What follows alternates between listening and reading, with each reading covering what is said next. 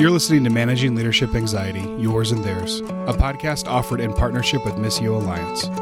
Each episode, we discuss internal and relational pressures, how they block effective leadership, and how we can move through them to a greater health. And now, your host, Steve Cuss. All right, plural bipeds. Uh, episode 158 of Managing Leadership Anxiety.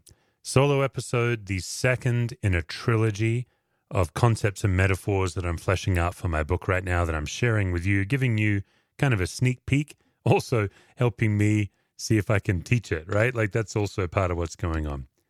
Anytime we do a solo episode, we light a candle.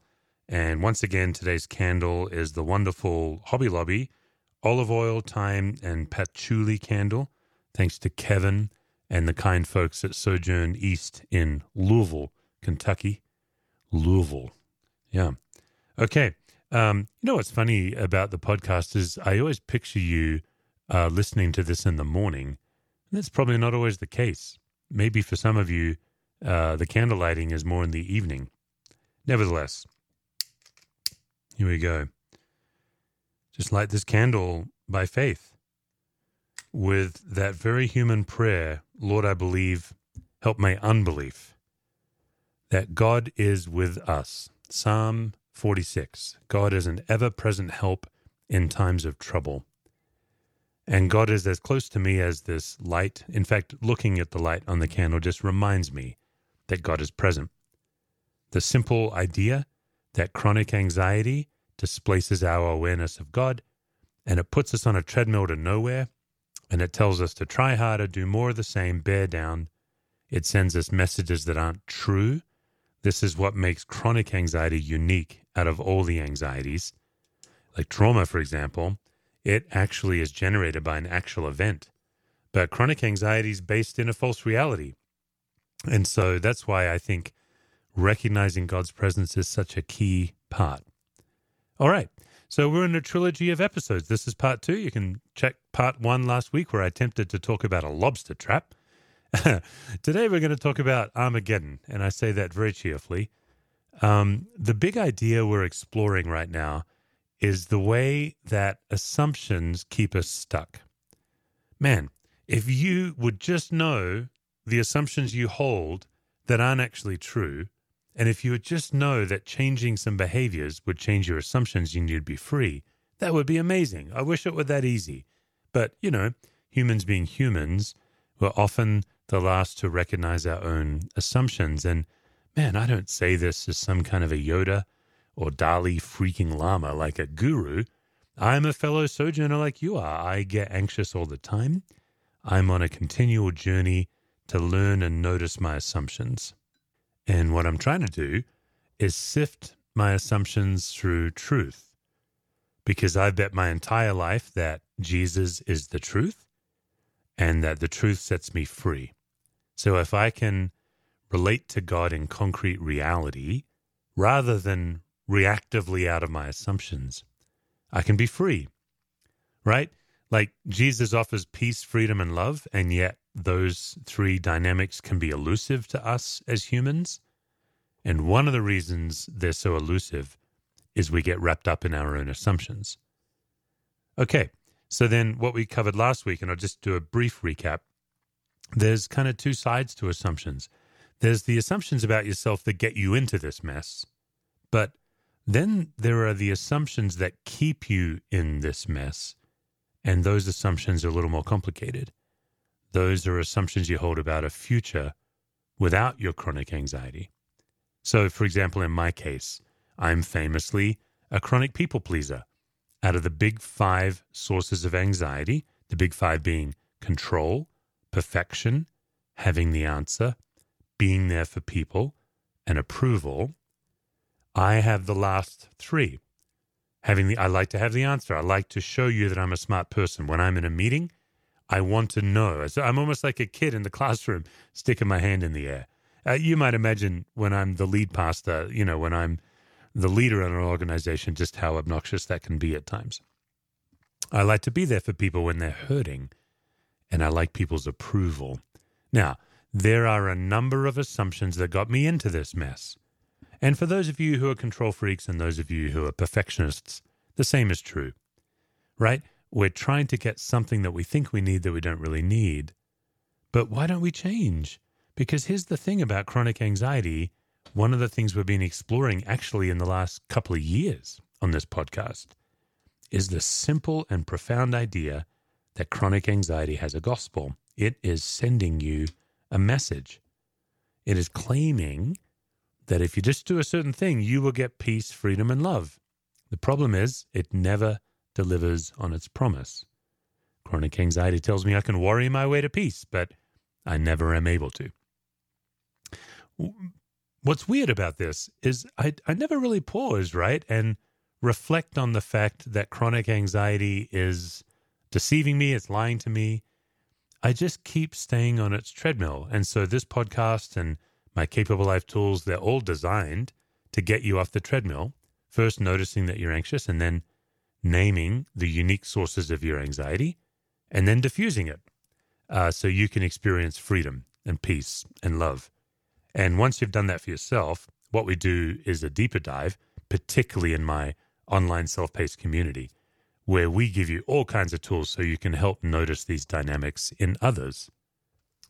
Right. So, yours and theirs. The idea that first you take care of yourself. That's the best gift you have to offer your people is a well self. And your chances of encountering Jesus when you are well are drastically increased. And therefore, your chances of sharing Jesus with others in ways that really are inviting drastically go through the roof. So, particularly those of us in the caring industries where we tend to be others focused, it's harder for us, isn't it, to really recognize that taking care of ourselves, taking care of our own relationship with God is so key. All right. So, these big five control, perfection, having the answer, being there for others, and approval. Armageddon. Why don't we change? when chronic anxiety never delivers on its promise, why don't we get suspicious of it? Why do we stay on the reactivity treadmill? Well, I think it's because of Armageddon. you know Armageddon, right? Not the movie, uh, the Bruce Willis movie with Ben Affleck and uh, I believe the Aerosmith song. Um, by the way, the confession time. I, I've been doing a lot of traveling lately. I've spent a lot of time on planes lately, and I don't remember where I was flying, but I'd been on the road a bit long and I was really missing my family. And um, I was flying home actually, and I thought, oh, you know what? I'll, I'll, rather than work, I'm just going to watch a movie coming home. So I go in the United app, and Armageddon is playing, and I was like, I think I'll watch Armageddon. Uh, friends, I I teared up so many times watching Armageddon. I was so embarrassed. I, I don't mind crying. I I'm not embarrassed that I cry. I'm embarrassed that I cry at Armageddon. That's it's such an absurd movie. Um, and then I posted that on Twitter, and someone sent me an article that there's some kind of a weird thing that happens on airplanes at elevation where your emotions are are more heightened. That made me feel better when Bruce Willis was telling Ben Affleck that he's like the son he never had and how proud of him he is. And here I am all tearing up and wanting Bruce to hold me too.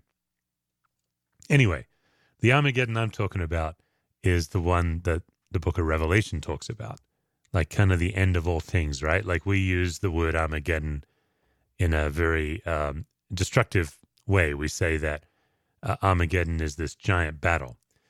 Um, what I've noticed is that I think one of the key reasons why we don't change, why, if you're a perfectionist, you refuse to put an intentional mistake in an email, why, if you need people's approval, you refuse to stop explaining yourself.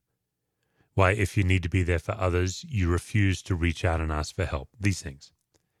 I think it's because chronic anxiety's gospel says if you don't do this thing I tell you to do, Armageddon is going to happen. Armageddon's going to happen. The, the problem is, it doesn't say it that way, it's more subtle. But I've been doing a bunch of workshops lately where I help people identify where they are on the big five. And then I teach them how to notice their assumptions. And then the final step, the hardest step, is what we call brave practice. You have to bravely do the opposite. If you're a people pleaser, you have to meet with someone that disapproves of you or doesn't like you and not try to win them over. If you have to have the answer, You have to practice sitting in a meeting and not speaking up or even saying, I don't know. And you might be like, well, what if I do know? Well, then you have to lie. And uh, hey, listen, I'm a pastor I'm, as a representative of God. God gives you six free lies a year for this kind of work. So th- that's fine. You can lie. But you have to bravely do the opposite so that you can test the assumption that if you don't get this thing, Armageddon's going to happen. I noticed this in my own life when I noticed that I was putting all of this chronic anxiety and all of this incredible pressure on my preaching. Every week, I would feel that I had to give the best sermon you've ever heard. That after the sermon, someone would have to say, The Apostle Paul himself could not have come up with such a message. Like, what a phenomenal message. Every week, this, this untenable expectation on myself. And I had to do all of this work. Man, what assumptions got me into putting all this pressure on my sermons? And of course, some of it was just old fashioned insecurity and performance anxiety. But some of it I'd kind of picked up just over time, kind of like a, you know, a, a, you just pick stuff up as you keep moving through life. I'd, I'd picked up because a number of churches in our city and in our region had shut their doors. We went through a five year period where over a dozen churches closed in our area. And many of these were these fantastic church plants with these really great leaders and people. And, you know, for those of you who don't know, the Denver area is a tough area to plant a church and to have a church sustain. People are generally not interested in church as a whole. Property's very expensive, so going from portable to established is very difficult. All these challenges. Um, and so, what I'd picked up in my sermons was kind of this assumption that if I didn't preach gold standard sermons every week, our church would close too. And that would mean that I couldn't pay my friends, for example. I had some friends on staff. I couldn't make payroll. That would mean things about me as a pastor. All of these assumptions. And what what kept me on the sermon treadmill was believing if I don't preach fantastic every week, Armageddon will happen. Our church will close. I will have to lay off my friends. I will be a failure. All of these assumptions that aren't true. So, like with most of our chronic anxiety work, what you have to do is learn how to think about how you think. You have to get off the anxiety treadmill and really hold in your hand your assumptions. You really have to be able to test them. Oftentimes, you need a group of friends that you can uh, test this with. That's why many people on Capable Life actually sign up together whether they're friends or co workers. They'll actually join as a team in our self paced community so that they can uh, meet together and talk about these things, think about the way they think. So, what I'm going to invite you to do is try to identify yourself on the big five and see if you can figure out what assumptions you have, but what Armageddon message is your chronic anxiety selling you that will happen if you don't stay on the anxiety treadmill? like getting off the anxiety treadmill, anxiety is telling you the world's going to collapse if that happens. I'm thinking of the movie Truman Show. This is partly how they kept Truman in that world for so long is that they would they would like Armageddon would happen if he ever went outside these boundaries and then one day of course he did. So, let's talk about the actual battle of Armageddon in the book of Revelation. I preached through Revelation, man, I want to say it was maybe eight years ago, so maybe seven years ago. One of my favorite ever sermon series. Um, you know, obviously, there's some people that are into Revelation that that I'm a little suspicious of, to be honest. But what a fascinating book! What an incredible work that John wrote. Um, but when he gets to the Battle of Armageddon, I think there's actually a lot of misunderstanding in pop culture, like with some of our like Left Behind type stuff that gets written, because actually in the Book of Revelation um, on the one side, you have like Satan and his army gearing up for this giant battle with God, this good versus evil battle. Here it comes, Armageddon. But then when the battle finally happens, it's over in the blink of an eye. It just, it's done. Because, because as soon as God is ready for the battle to be done, it's done. Like, right? Like, isn't that the way it is? Oftentimes, even in our like pop theology, we kind of picture Satan as almost as powerful as God. right? Like we forget Satan's not omnipresent, all knowing. He's a created being. Satan can only be at one place at any time. Like oftentimes I'll hear people say, oh man, Satan's really testing me. And I just want to say, I don't know that you're that important. You're probably getting like a lower level, you know, demon or something. You know what I mean? So, like, when it comes to the Battle of Armageddon, good versus evil, good triumphs. Like, good just triumphs in the blink of an eye. So, the Battle of Armageddon in the book of Revelation is really like no battle at all. God says, Oh, is it time to start? Oh, let's start. Oh, it's over. And God wins. Incredible. Lots of incredible things in Revelation. I'm really not here to talk about Revelation in the podcast, but I do want to offer you that hope that your chronic anxiety is telling you that doom is ahead if you don't strive for this false need. But God is ready to defeat that in an instant. But you will never experience that freedom on the other side of Armageddon unless you test the assumptions. When I've gone into therapy before, and then when I got my master's in divinity, I, I'm not a therapist, but I took counseling classes and psychology classes in seminary. Um, the the professor trained us to ask the client um, how does their problem benefit them, whatever is bringing them in for therapy. Maybe it's a couple and they're having fights. Uh, the therapist at one point might say, "Well, how is fighting benefiting you?" And when I've gone to therapy too, my therapist has asked me that question when I've come in. I remember I went into therapy a few years ago over some just challenges over church growth. Honestly, our church was growing so fast and I wasn't dealing with it well. And the pressure was weighing me down, and I went to get some help. And the therapist actually wanted me to name how feeling all this pressure was benefiting me with the simple idea that if it wasn't doing something for me, I wouldn't do it anymore.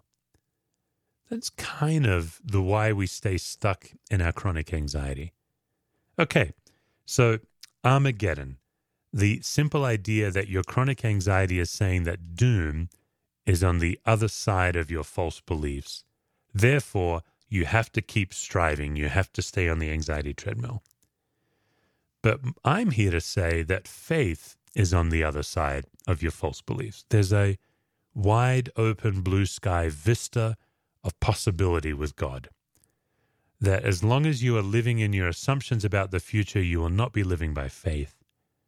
But if you can test your assumptions, give them to God, die to them, sift them through the truth, and then live into God's reality, man, God can dissolve some of these assumptions once and for all.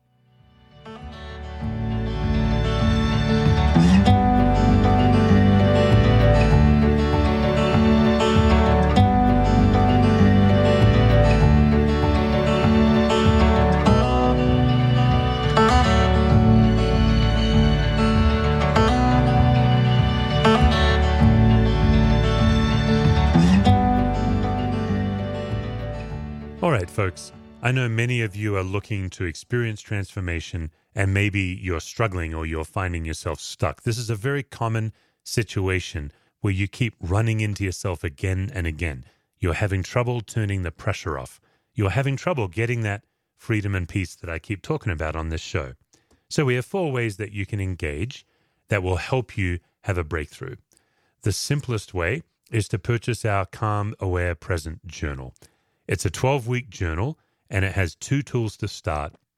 And then it provides you with one tool per week for eight weeks. So rather than just a 20 or 30 minute episode, you really get to sit in a tool for seven days. Notice it, practice it, try it, journal about it. Now, here's the little hidden secret about journals most people don't journal the whole time. The journal is really designed to get you unstuck. It's not really designed for you to do something every day for 12 weeks. So, for those of you saying, ah, I'm not a journaler, it's really a tool to help you get unstuck. So, that's the journal. The, the best thing we offer is our Capable Life membership. And it's the best thing because it's self paced. You can join with friends or your team. We have self assessments that email themselves to you. We have 17 modules on there right now. So, for example, maybe you want to learn about yourself, but maybe you want to learn how do I dissolve resistance in others when I'm leading change and I'm facing resistance? How do I handle my inner critic? When somebody comes to me anxious, how do I help lower anxiety in another person? These are all modules we offer. We also do monthly Zooms where you can join from people all over the world with our coach, Renee, who would jump on a Zoom. I'm on Zoom four to six times a year on the membership as well.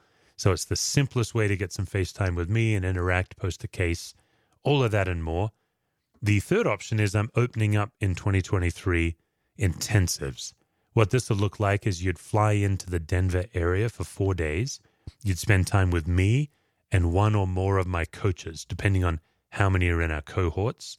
And we would do genograms together or verbatims together. We'd also teach you the 10 tools of the Capable Life experience. It's a full full deal for 4 days.